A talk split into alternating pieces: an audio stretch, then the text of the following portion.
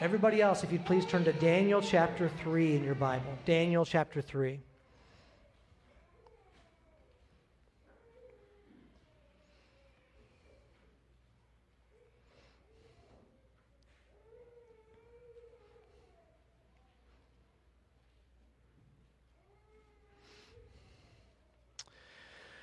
There was a college in the 1950s that performed an experiment that's been repeated several times at other colleges after that. The experiment was this they brought in 10 students to observe, and what they would do is they wrote, they, they wrote three lines on a board that were of different lengths. And they had the students, when the person up front pointed to the longest line, those ones that were in this study needed to raise their hand and vote for which one was the longest. And they weren't even close. It, it was obvious which one was the longest line. Oftentimes, with these kind of uh, studies, there's a little bit of a twist, and there was a twist with this one.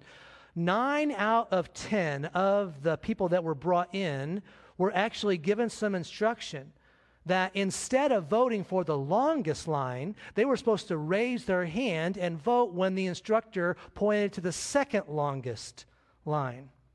There was one person in the room who would be surrounded by a whole bunch of people who were obviously wrong.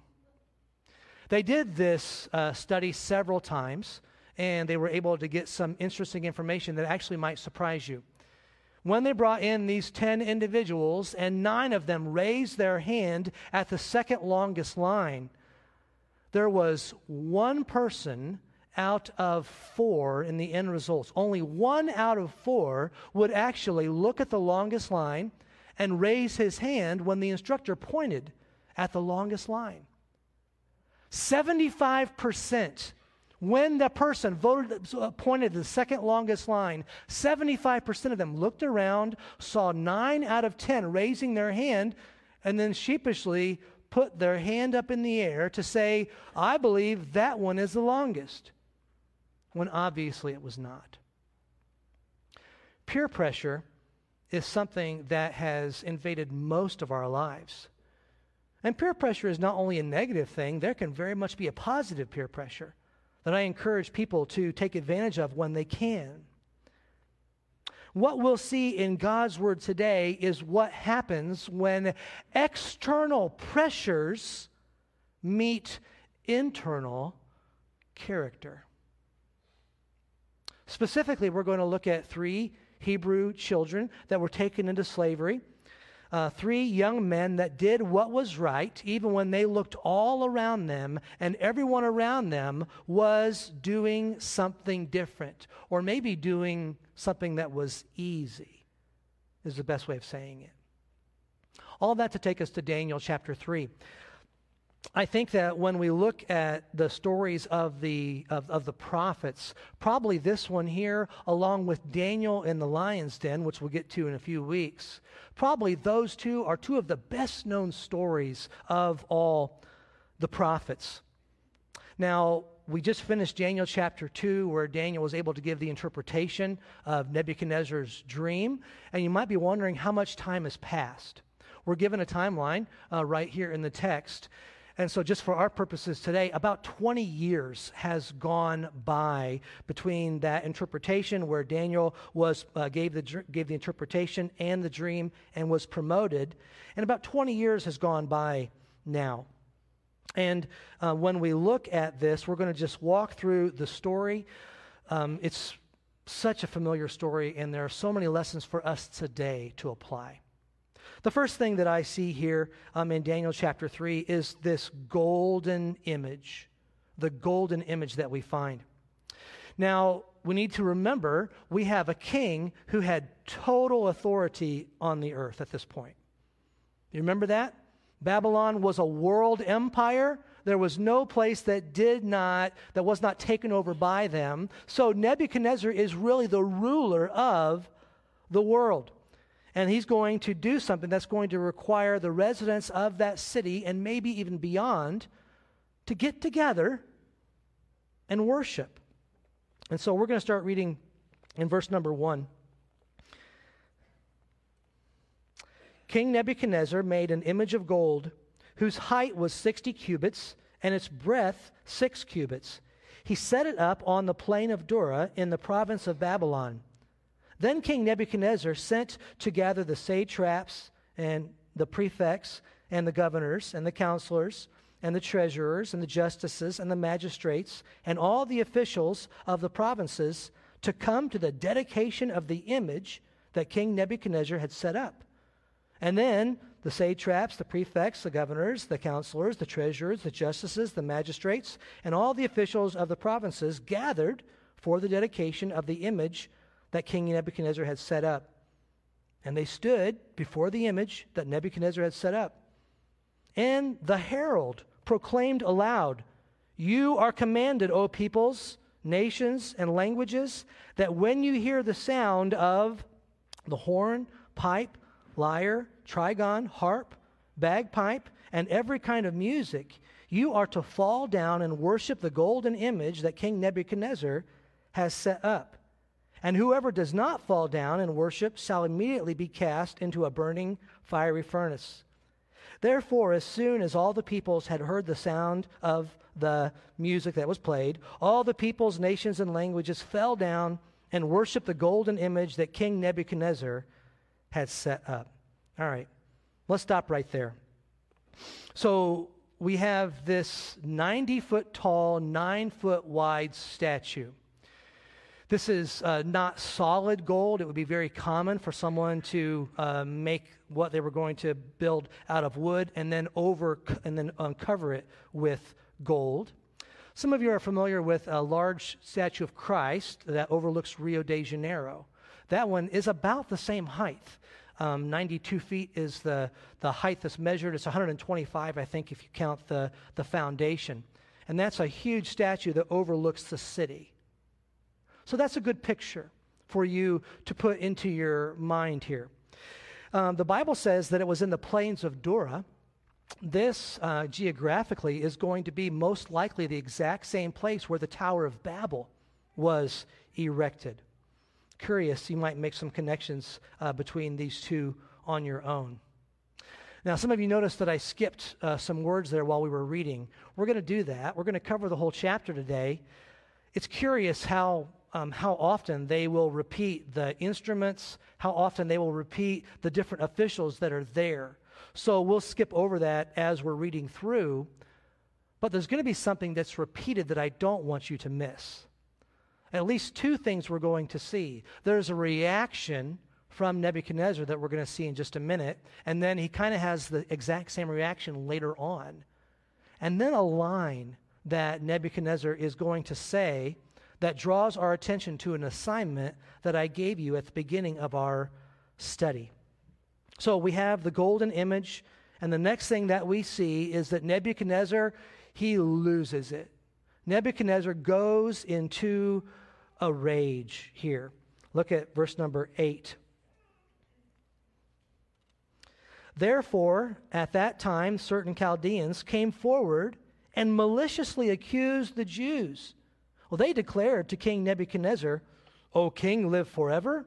You, O king, have made a decree that every man who hears the sound of every kind of music shall fall down and worship the golden image and whoever does not fall down and worship shall be cast into a fiery furnace. You can kind of see how they put it on him. You are the one who's put these Jews into this place. Look at verse 12. There are certain Jews whom you have appointed over the affairs of the province of Babylon Shadrach, Meshach, and Abednego. These men, O king, pay no attention to you they do not serve your gods or worship the golden image that you have set up. Then Nebuchadnezzar, in furious rage, commanded that Shadrach, Meshach, and Abednego be brought. And so they brought these men before the king. Nebuchadnezzar answered and said to them, Is it true, O Shadrach, Meshach, and Abednego, that you do not serve my gods or worship the golden image that I have set up? Now, if you are ready, when you hear the sound of the horn, the pipe, the lyre, the trigon, the harp, and the bagpipe, and every kind of music, to fall down and worship the image that I have made, well and good. But if you do not worship, you shall immediately be cast into a burning, fiery furnace. And look at this last line of verse 15. And who is the God who will deliver you out of my hands? In verse 13, the response of Nebuchadnezzar is that he goes into a rage. The idea here is who do you guys think you are? The directions were clear. Clearly, you can see all the folks around you. Do you think that you are more special than everyone else? And it's curious that this king of the world at this time gives them a second chance. That's where he goes with it. He basically says, okay, guys, and I think that when they disobeyed, maybe he says, bring them in front of me, kind of repeats it. Are they really going to say no when they're standing before me? And basically, Nebuchadnezzar says, we're going we're to get the band back together here, guys, and we're going to do this again. But I want to point out in verse 15, and I want you to mark that. And who is the God who will deliver you out of my hands? It's good for us to ask the question why? Why would these three Jewish men not bow down to the image? Why couldn't they maybe say, you know what, I'm, I'm, I'm bowing down on the outside, but I'm standing up on the inside? I don't really mean it. God, you know this isn't really a God.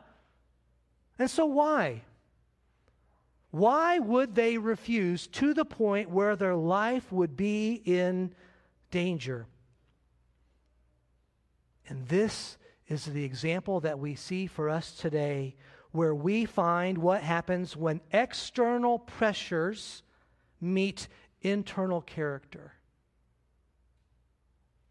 Why could they not bow? Before they were taken into slavery, all the good Jewish boys were taught the law. And in Exodus the law says, You shall have no other gods before me. You shall not make for yourself a carved image or any likeness of anything that is in heaven above, or in the earth beneath, or in the water under the earth. You shall not bow down to them or serve them. For I, the Lord your God, am a jealous God. Why did they make this decision? They chose this because there was a higher law above the law that they were given by the one that was their leader at that time. There's something greater than what he said. And it's possible that you might find yourself in the situation where civil disobedience is necessary. Maybe some of you have already faced that. If you're going to step out like these guys did and disobey the one that enforces the law that's over you, you need to not only have a confidence in your God when you do that, but even in, to the same degree, you need to have confidence that this is what God wants you to do. And so here's a little small definition. For some people, for some people, when they hear, I get to have civil disobedience, boy, they get excited about that. I can see some of you just sitting up in your seats. Oh man, just tell me when and I'm, I'll go for it, right? No. There might be a time for it, but here's the rule. When an authority over you instructs you to disobey God, when a law or a command is telling you that you have to disobey your God, that's when we, I believe, have a green light from God for civil disobedience. That's what we find with Shadrach, Meshach, and Abednego. And here we find that they trust and they obey. Look at verse 16. Shadrach, Meshach, and Abednego answered and said to the king, O Nebuchadnezzar, we have no need to answer you in this matter. If this be so, if what be so? Go back to the end of verse 15. And who is the God who will deliver you out of my hand? That's what he asks them. Now skip back down. If this be so, verse 17, our God, whom we serve, is able to deliver us from the burning fiery furnace, and he will deliver us out of your hand, O king. But if not, be it known to you, O king, that we will not serve your gods or worship the golden image that you have set up. We saw in verse 13 where he went into a rage, and here we find the word fury going on. He is going to lose it once again. Now, for those of you who are Bible students, you know the stories.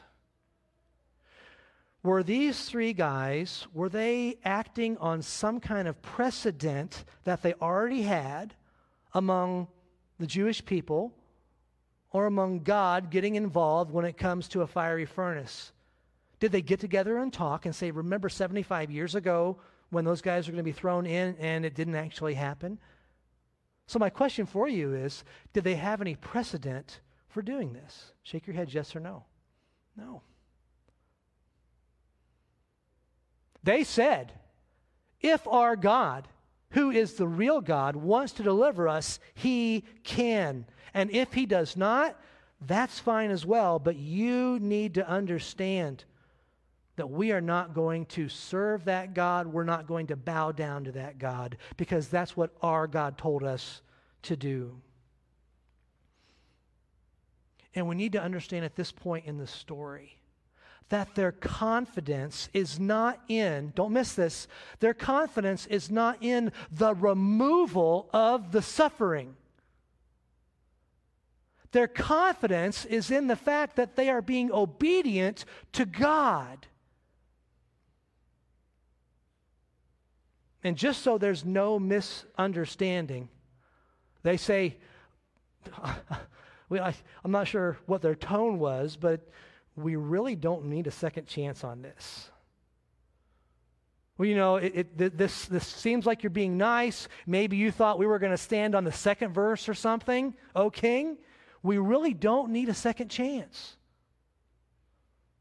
We will not bow down. And for you and I, we need to ask the question. You need to ask the question within your own heart how big do the consequences have to be in order for you to move from the place of doing what you know is right to doing what is wrong?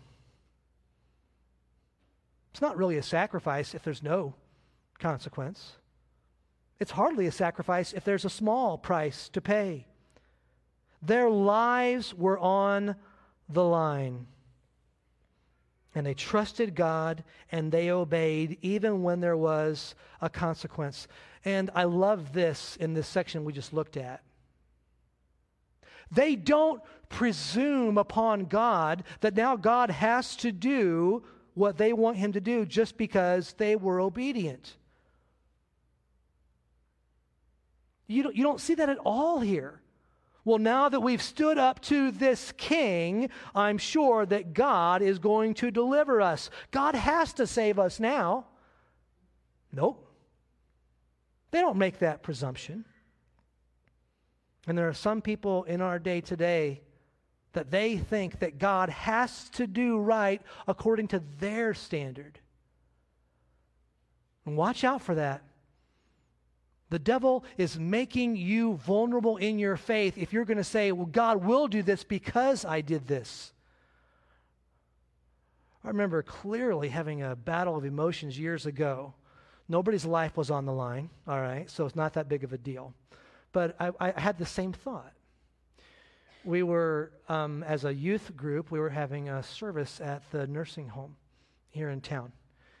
And uh, there was a guy who was a senior in high school Here's a senior in high school giving up his Saturday morning to come and to sing to folks that were at the nursing home. That's a good thing. As a youth pastor, I was thrilled for that. And we go and have our regular uh, service, and he's leaving there, and over here by Suncrest, the speed limit when you pull out of there, anybody know the speed limit when you pull out of there? It's 25 miles an hour. Well, this guy was 17. He, didn't, he hadn't driven 25 miles an hour probably ever before that slow. He's leaving this rest home service and he sees the blue and red lights in his rearview mirror. And he gets pulled over. He got a ticket. Can you see when I th- found out about that? And then I'm talking to God, I'm like, really, God? He was doing what was right on that on that Saturday morning. Couldn't give him a warning. God, you see, God, that's how you're supposed to work. Some people will fall into that kind of thinking, even good, godly people. They think they can presume upon God to do what they think is best. And that's a dangerous place for us to be because our ways are not God's ways. Sometimes they line up, but oftentimes, God's got something so much better in mind. I learned this years ago from a friend of mine, a prayer warrior friend of mine. Her, her name's Pat. She's passed away now. And I can remember this struggle about what do we do with prayers when God says no? If I give God a prayer, obviously to me, this is God's will. This is the right thing. And then when God says no, what do I do with that? And my friend gave me the most wonderful advice in this area. She said this Sometimes I pray dumb prayers, is what she said. She added to that commentary, she said, I praise God that oftentimes He answers no when I prayed that prayer. God's ways are not our ways, and one of the two is always better. It's always God. God's ways are always better than ours. And next we see the trial by fire. The trial by fire. Look at verse 19. Then Nebuchadnezzar was filled with fury. There it is again, the repeat. Rage in 13, fury in 19. And the expression of his face was changed against Shadrach, Meshach, and Abednego. He ordered the furnace heated seven times more than it was usually heated. Can we stop there? He's clearly not thinking straight. I mean, his, his face looked different. Have you ever seen somebody, their face look different? I mean, you knew they were mad by their face, right? I'm not mad at all. You know, and they looked like, you know, somebody stepped on their toe. His face changes, and then he heats it this is just, I know he, he rules the world, but if you want them to suffer more, you don't want it seven times hotter. Let's make it less hot, right? Let's make it a slow, agonizing death. He responds, and we're going to get to this in just a moment. I think very much so. He understood all those guys we listed earlier, the satraps and treasurers and all those, they were all watching Every one of them was seeing this interaction between these three guys and King Nebuchadnezzar. They're all watching. Make it seven times hotter. Let's go pick it up in verse 20. And he ordered some of the mighty men of his army to bind Shadrach, Meshach, and Abednego and cast them into the fiery furnace. Then these men were bound in their cloaks and tunics and their hats and their other garments, must have been in a hurry. And they went and were thrown into the burning fiery furnace because the king's order was urgent and the furnace overheated, and the flame of the fire killed those men who took up Shadrach, Meshach, and Abednego. And these three men, Shadrach, Meshach, and Abednego, fell bound into the fiery furnace. Rage and fury, and they were not delivered from the fiery furnace. And then Jesus shows up. Look at verse 24. Then King Nebuchadnezzar was astonished. He rose up in haste. He declared to his counselors, Did we not cast three men bound into the fire? Well, they answered, oh, oh, yes, king. True, O king. And he answered and said, But I see four men unbound walking in the midst of the fire and they are not hurt. And the appearance of the fourth is like the son of God. All right, let's stop there. For everyone that is watching, how good and how powerful does the God of Shadrach, Meshach, and Abednego look so far? Does he look like he's the one that's in charge? Doesn't really look like it so far. These guys chose to disobey. They chose to speak back to the king and say, We really don't need a second shot at it. And now they're thrown into the furnace. And I, I, I, cannot tell you with authority what happened, except for they walked around and were unharmed.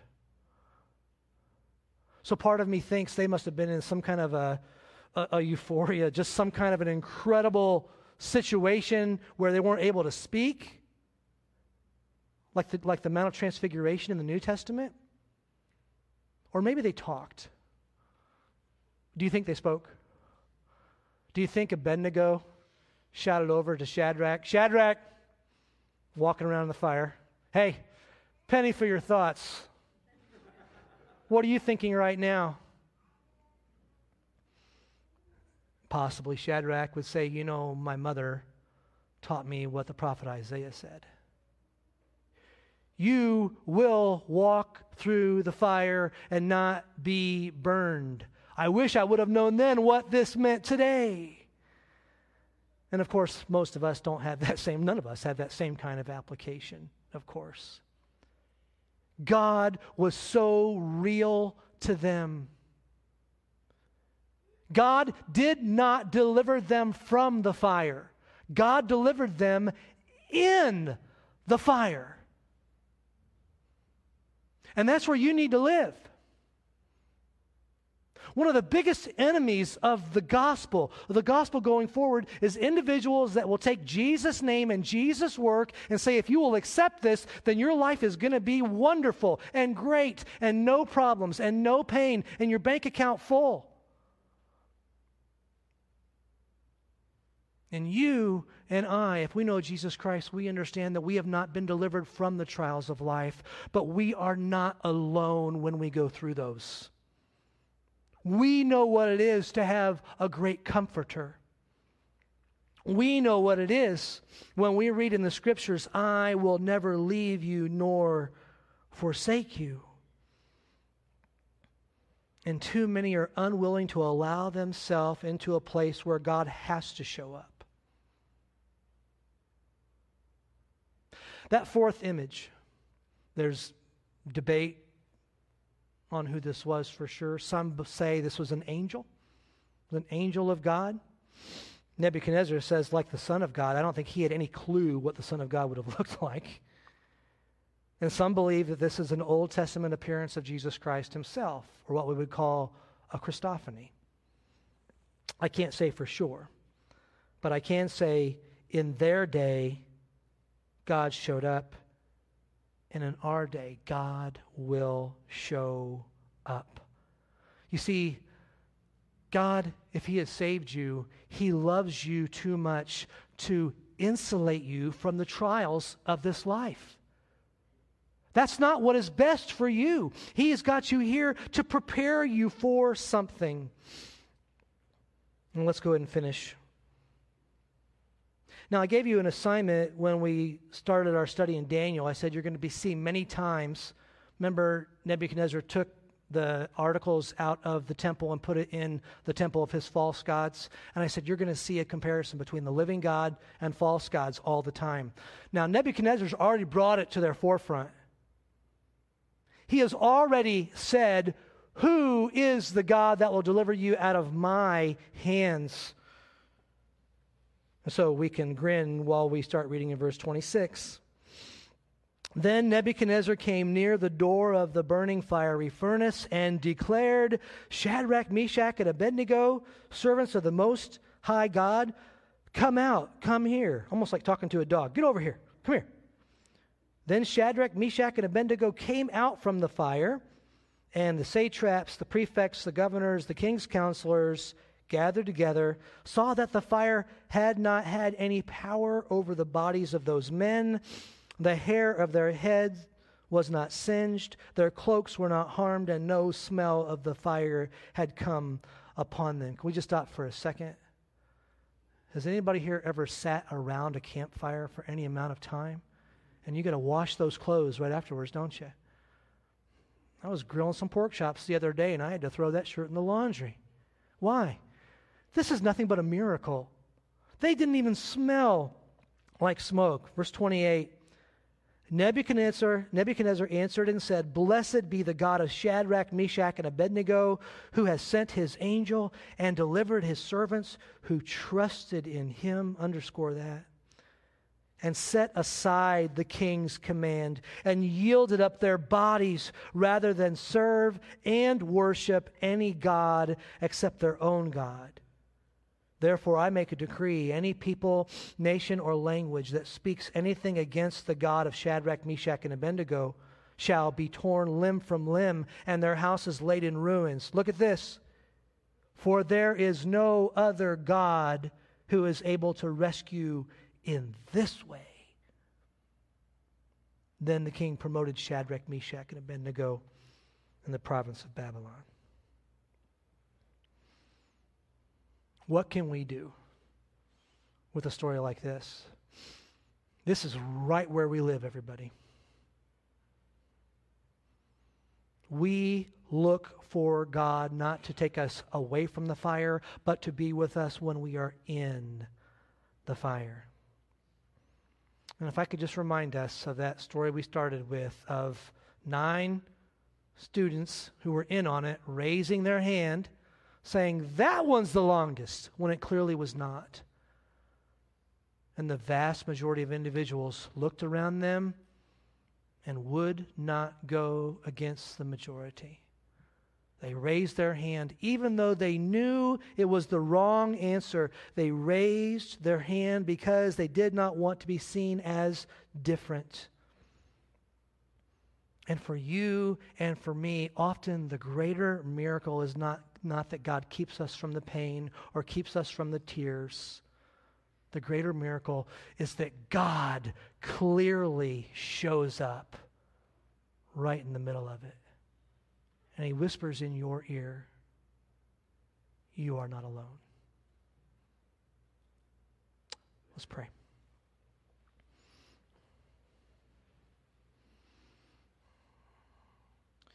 Loving Father, as we call upon you this day, who, who saw all of these things, not only in real time, but you knew what was going to happen in advance. I thank you for your presence with your people through difficult times. I thank you that you love us too much to keep us from the trials and the situations that would help us to come forth as more pure gold. And I pray that you would open our eyes there are so many that are walking in this world trying as hard as they can to have as easy of a life as possible, even when it means compromising. They're going with the crowd. They're not going to do something that, that uh, they know they should do, or vice versa. And Heavenly Father, we thank you for these examples. Thank you for using your children so many years ago, and we praise you for using us today. While we have our heads bowed, I want to give you a chance to pray today while the piano plays through.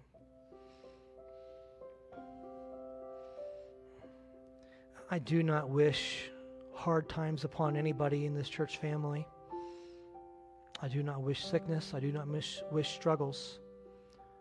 But I do wish that you will learn exactly the lesson that God wants to teach you so that you could use it pray and talk to God. Maybe you're in the middle of a trial right now, and the request to Him might not be, God, take this away, but instead, God, what are you trying to teach me? Some of you who are very brave would say, God, go ahead and bring on the trial. God, do exactly in my life what you need to do to help me be used in a great way for you. We never like to close a time without inviting people who've never prayed that first prayer of forgiveness. Jesus Christ died on the cross so that you could have forgiveness. Every individual in this world is born a sinner. We're separated from God. And the way that we have that closeness, the way we have that fellowship, is by accepting the work that Christ did on the cross to pay for your sins. And even right now, in this time of prayer, you can pray, God, forgive me, a sinner, and make me your child.